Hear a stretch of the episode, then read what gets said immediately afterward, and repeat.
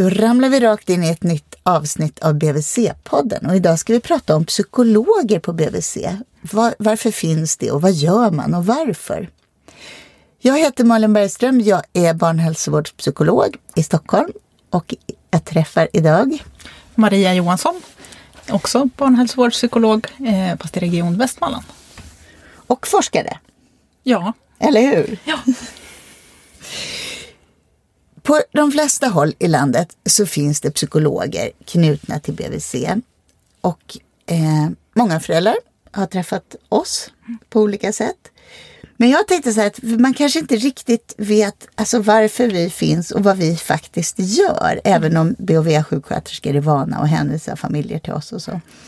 Så jag tänkte att vi skulle prata lite om det Maria. Mm. Och jag tänkte att jag ska börja med att fråga dig, hur gör vi då? Bedriver vi psykologisk behandling med bebisar? Hur gör man det konkret? Ja, inte riktigt med bebisar skulle jag nog säga. Eh, utan väldigt mycket av det vi gör riktar sig till föräldrarna. Mm. Eh, och, och det kan ju handla om att, att stötta föräldrarna för att de känner en osäkerhet eller funderingar liksom, relaterade till föräldraskapet. Eh, men det kan ju också vara så att, att problemet finns hos barnet. Alltså, vi kommer väl in på det lite, men, men sömnproblem eller matproblem eller vad det nu kan vara. Men att man ändå jobbar mot föräldern som sen hemma i sin vardag liksom jobbar mot barnet. Mm. Det är ju så liksom med, med små barn att skulle vi ta in dem till oss på vår mottagning och inte vet jag, göra något med dem, prata med dem på något sätt. Så skulle inte Terapi! Det, ja, precis. Så skulle inte det betyda någonting för dem när de kommer hem i sin, sin vardag sen. Så det, det, det, krävs ju nästan en vuxen för att man ska liksom sitta i ett samtal och ta till sig någonting och gå hem och omsätta det. Mm. Men då, så att när vi stöttar föräldrar så gör vi det för att stötta, de i sin tur ska stötta barnen? Ja, så tänker jag på det. Ja. Mm. Och utgångspunkten för det här jobbet är ju förstås psykologisk behandling med olika terapimetoder och sådär som vi har i våra utbildningar. Men det är också ett ganska speciellt kunskapsområde. Mm. Eh, och det är ju det som kallas för utvecklingspsykologi. Mm. Eh, och som handlar om ja, men vad, kan olika, vad kan barn vid olika åldrar? Eller eh, ja, hur, hur, fungerar barn mm. helt enkelt. Mm. Och sen också föräldraskapspsykologi som kanske är ett ännu mindre definierat område än mm. utvecklingspsykologi. Det vill säga, vad behöver, vad kan vara svårt för föräldrar och vad behöver barn för stöd av ja, föräldrar? Va, vad är det för typ av patienter som du möter Maria i ditt jobb? Eh, väldigt, väldigt blandat. Eh, jag jobbar ju också mot mödrahälsovården. Ah. Så att jag träffar ju eh, människor egentligen från det att, att de vet att de ska bli föräldrar. Mm. Eh, och då kan det handla om att man har liksom funderingar kring hur föräldraskapet ska bli eller man känner oro eller man har en förlossningsrädsla eller sådana saker. Eh, och sen så träffar jag ju föräldrarna efter att de har fått barn. Eh, och det kan ju också röra sig om, om väldigt liksom, olika typer av frågeställningar. Det kan handla om att, att man har blivit deprimerad eh, efter att man har fått barn. Eller att man återigen känner mycket oro och ångest. Mm. Men det kan också mycket handla om, om olika aspekter hos barnet. Alltså att barnet inte sover eller att barnet eh, skriker väldigt mycket. Eh, eller när barnet blir lite äldre att, att det är mycket ilskeutbrott och trots till mm. exempel. Eh, att man har kört fast i, i potträningen och man som förälder tycker att nu är det dags att ta bort blöjan men, men barnet inte medverkar riktigt i det. Och sen så träffar jag också ganska många föräldrar som har en oro för eh, deras barns utveckling. Alltså där man börjar misstänka någon form av utvecklingsförsening eller man börjar misstänka autism eller ADHD eller så. Mm. Och vad gör du då? Ja, då gör vi det som vi ibland kallar för en utvecklingsbedömning eller en basutredning. Eh, där vi dels har ett ganska långt samtal med föräldrarna. Mm. Där de får beskriva eh, sitt barn ur alla möjliga aspekter. Alltså hur funkar det med språket och kommunikationen? Hur funkar det med leken?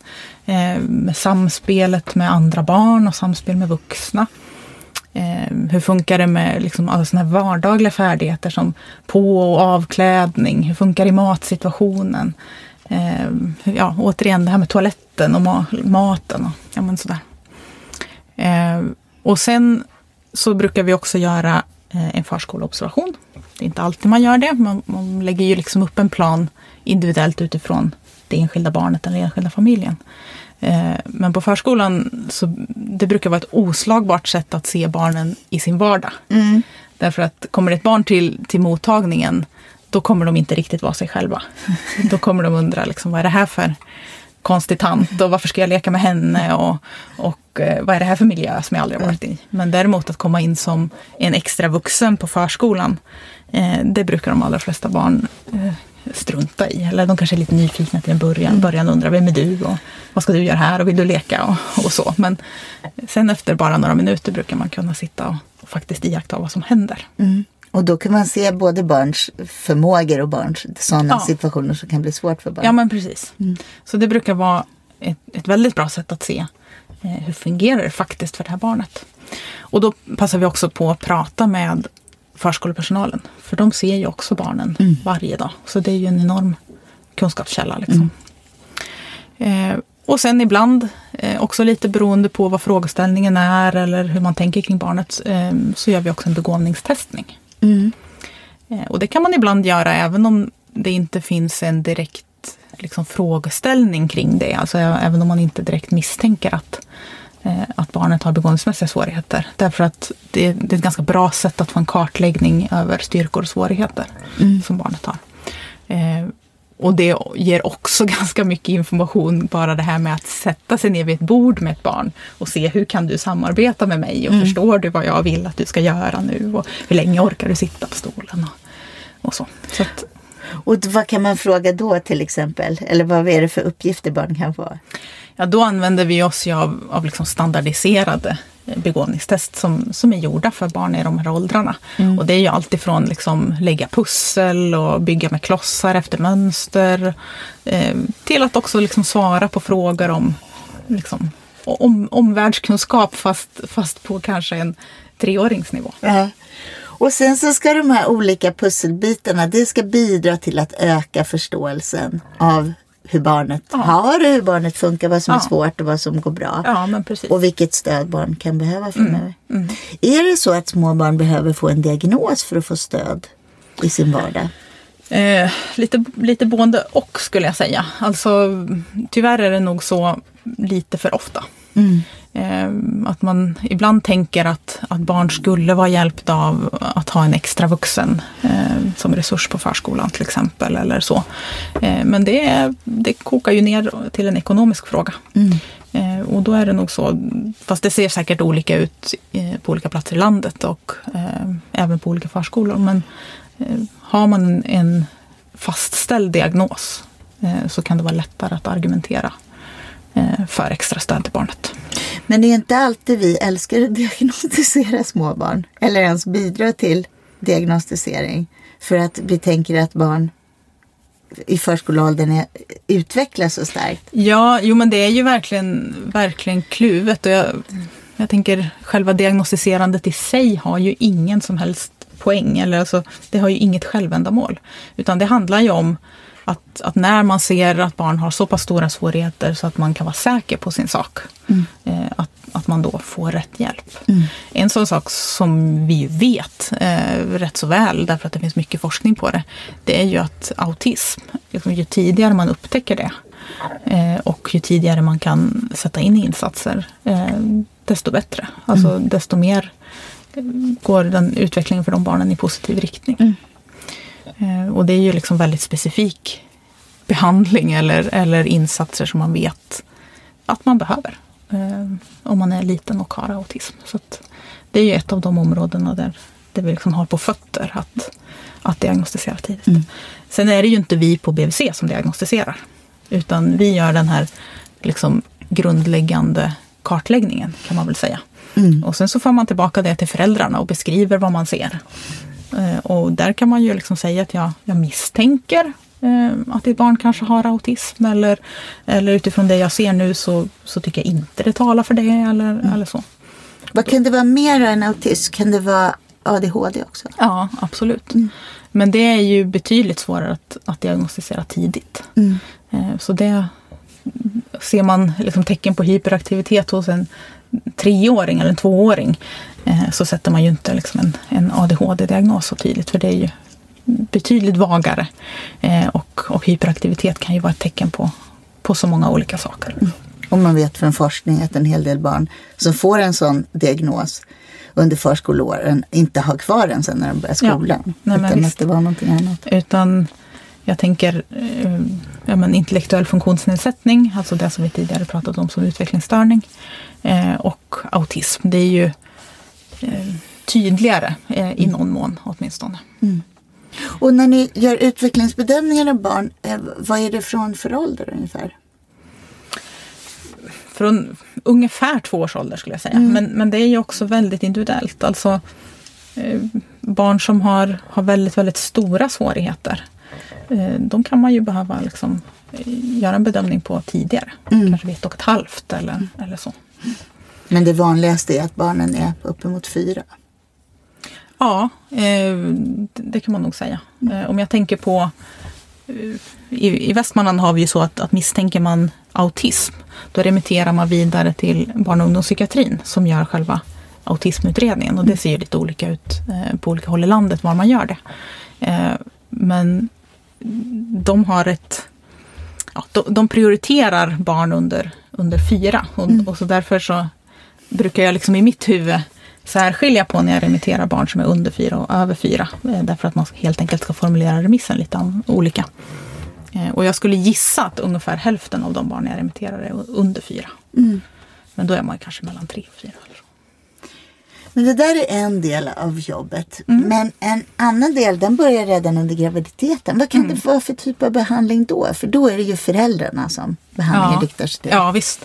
Och då handlar det ju väldigt mycket om eh, alltså oro och, och funderingar som man har kring sin egen tillräcklighet som, som förälder. Eller man kanske har haft eh, negativa upplevelser i en tidigare graviditet som gör sig påminda igen. Eh, man kan ju Liksom, man kanske blev deprimerad efter att man fick sitt första barn och så nu är man gravid igen och då är man orolig för att man ska hamna där igen till mm. exempel. Mm. Så att då handlar det ju mycket om att, att eh, hjälpa till mm. med liksom nedstämdhet och oro och, och den typen av funderingar. Mm. Sen är det ju också eh, en hel del kvinnor som eh, har förlossningsrädsla. Mm. Eh, och där samarbetar vi ju med liksom barnmorskor och läkare som är mer liksom experter på, på det området. Mm. I Västmanland så kallas det för Klara-mottagningen men jag vet att Aurora-mottagningar och, mm. och, så heter det väl eh, runt om i landet. Och då, då går man ofta Eh, som det ser ut hos oss då i alla fall, parallellt eh, och träffar en, en barnmorska och, och får prata om, om det här ja, men rent faktiska. Liksom, vad händer i kroppen och, och, hur ska vi planera för min förlossning? Och, liksom så.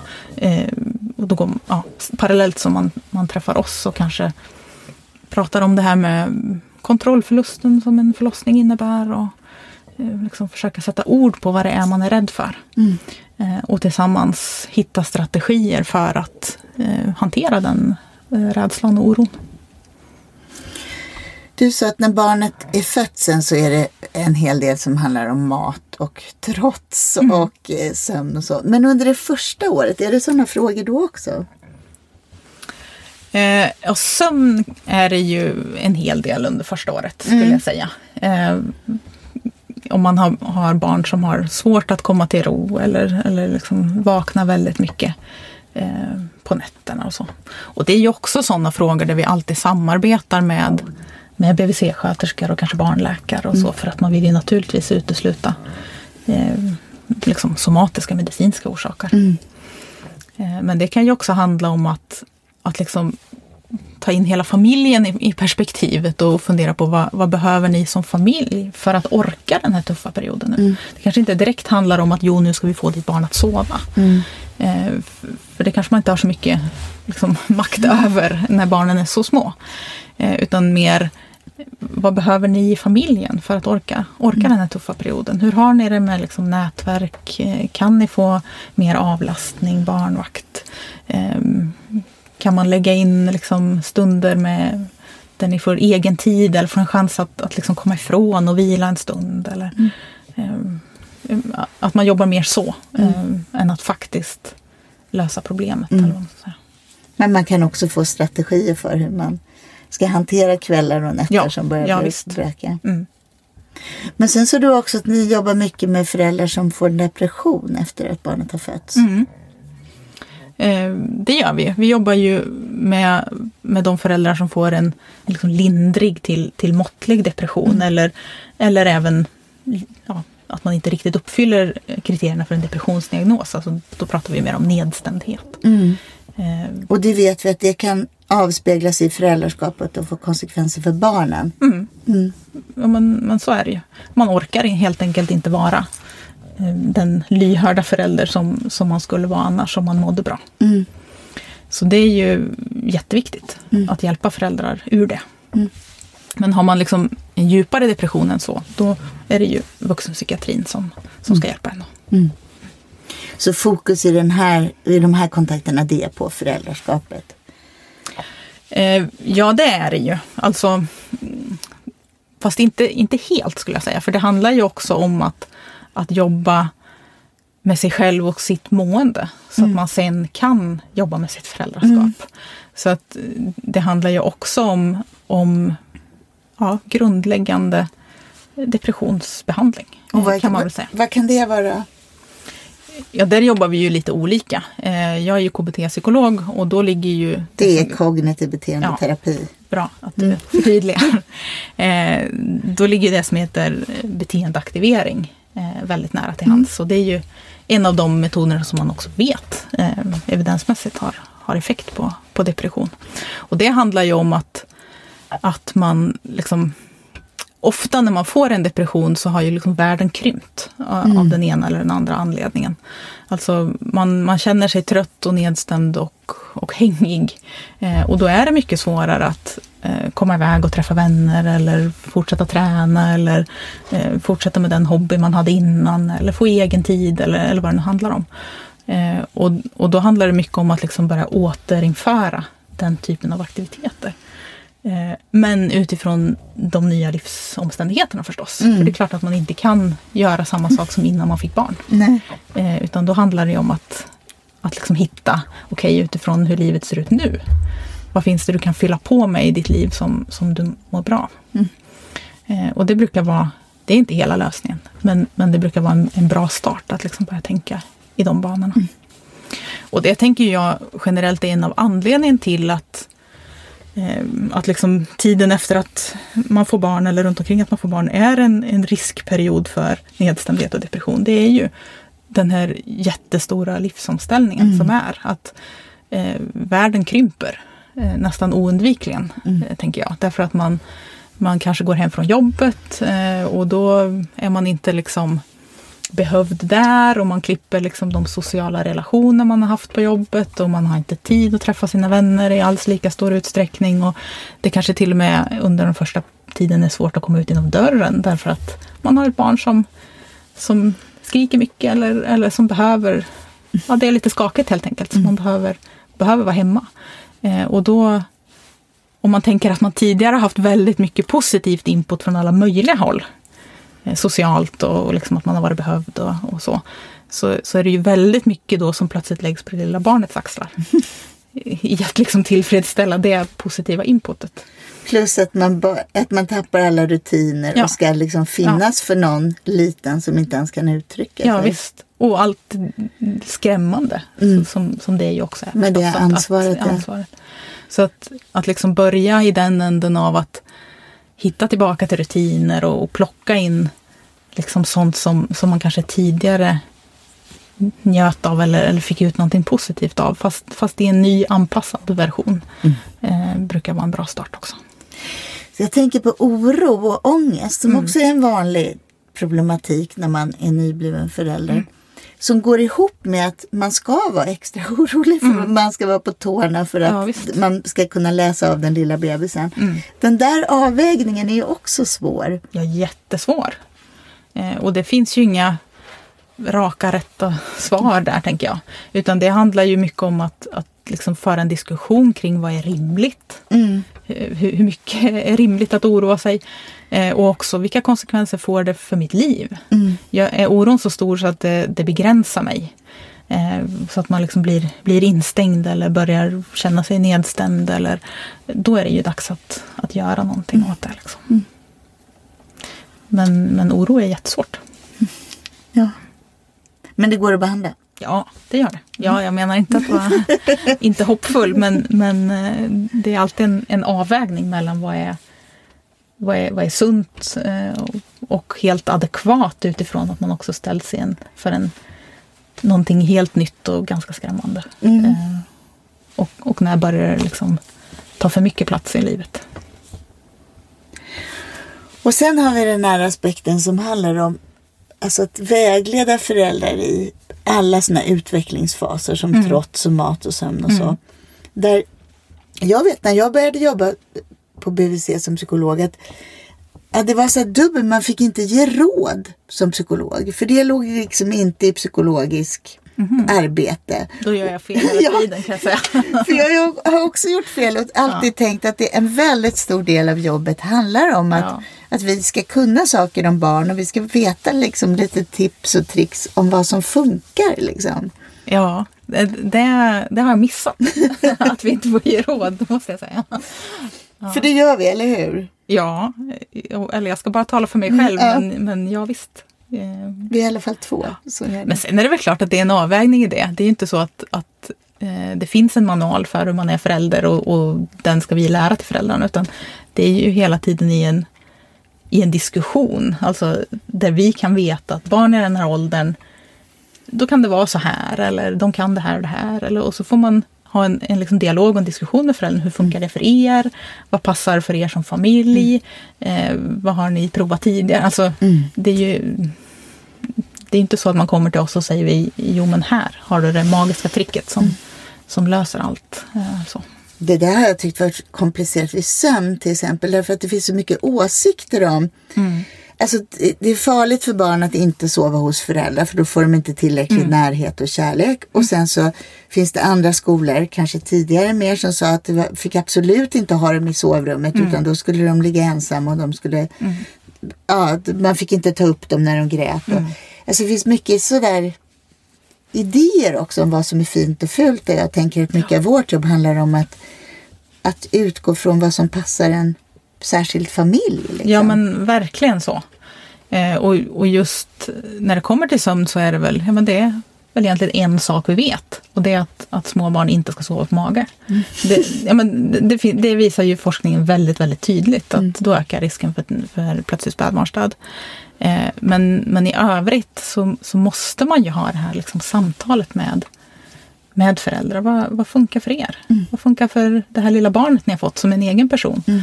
Eh, och vad, vad funkar för er med mm. era liksom, personligheter och sätt att leva ert liv och eventuella syskon och, och alltihopa.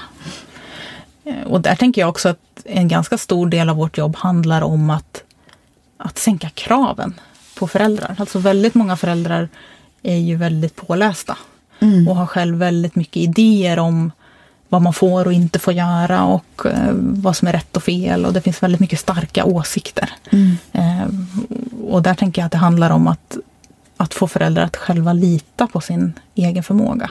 Mm. Att, jo, men det är ju det här som får vårt barn att må bra och vårt barn att sova. Eh, eller vad det kan vara. Oavsett vad det står i den här boken eller vad de säger på den här bloggen eller vad mina kompisar säger eller, eller så. Eller vad vi hade för ideal innan. Ja. Ja, men visst. Mm. Så att vägleda föräldrar och att göra det i en kontakt där vi har lärt känna dem lite och förstått vad de, mm. vilka de och barnen är och mm. vad de behöver och så. Mm. Jag brukar ofta be om väldigt konkreta exempel när jag träffar föräldrarna. För jag tycker det, det är ett bra sätt att, att lära känna dem mm. och förstå vad det är som verkligen händer. För jag tänker med en sån sak som ilskeutbrott och trots till exempel, så mm. kan ju det att man säger att, att mitt barn är så trotsigt. Det kan ju betyda jättemånga olika saker. Därför att man som förälder har väldigt olika referensramar mm. eh, kring, kring vad det är. Så, så liksom kan man koka ner det till konkreta exempel från, från vardagen så får man lite mer, som psykolog, lite mer kött på benen att förstå vad handlar det här om. Mm. Och då kan man också hitta sätt att hjälpa och lösa upp de där knutarna ja. och förebygga sådana situationer. Mm. Eller att mm. minska utbrott. Eller? Ja, visst. Mm. Eller att förhålla sig till barnet när utbrotten väl är, är där, så att säga. Ja. Du är också forskare, Maria. Vad tänker du kring forskning och att stötta föräldrar så här? Är det en viktig koppling det?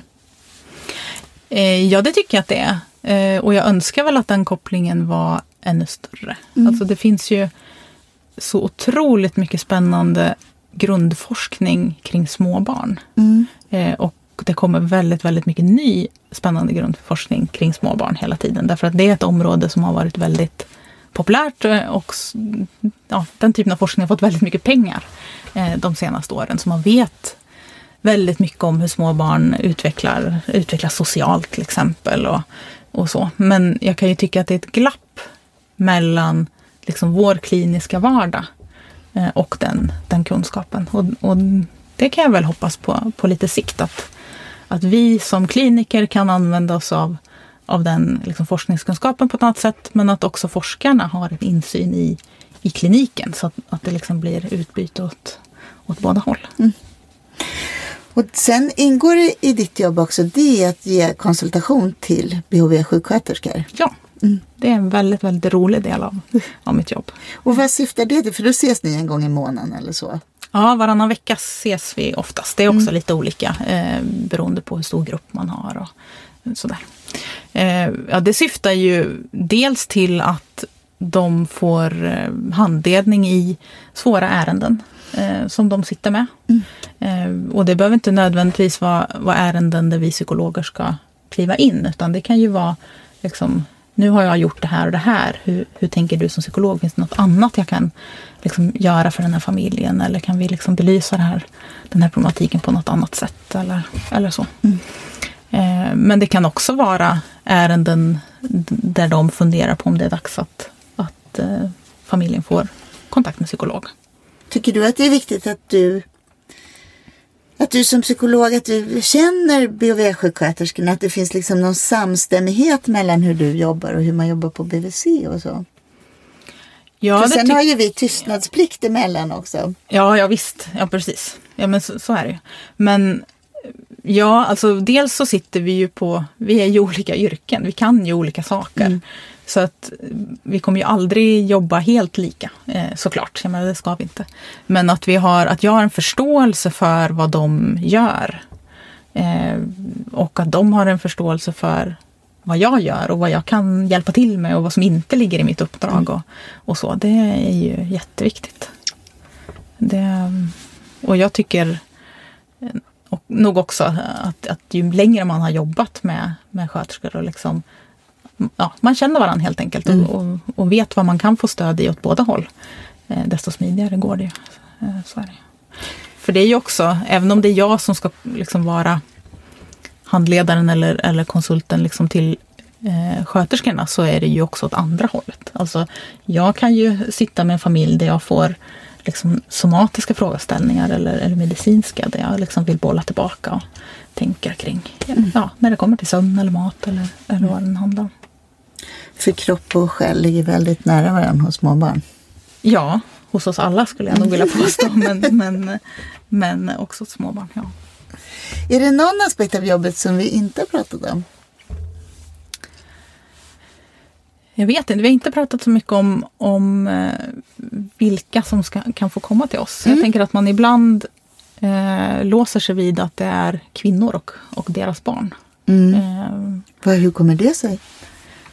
Ja, kanske för att det är liksom fokuserat på mödrahälsovård och, och barn. Eh, att det är någon gammal, gammal tradition.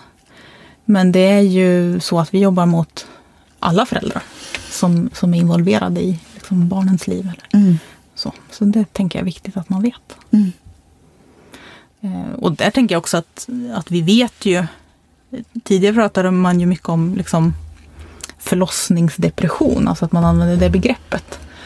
Eh, och det gör ju att man liksom nästan automatiskt tänker att det har någonting med själva förlossningen eh, att göra. Något, något, som är liksom hormonellt eller liksom rent biologiskt, fysiologiskt eh, betingat. Men nu vet vi ju att det till allra största del har att göra med den stora livsomställning som man ställs inför. Mm.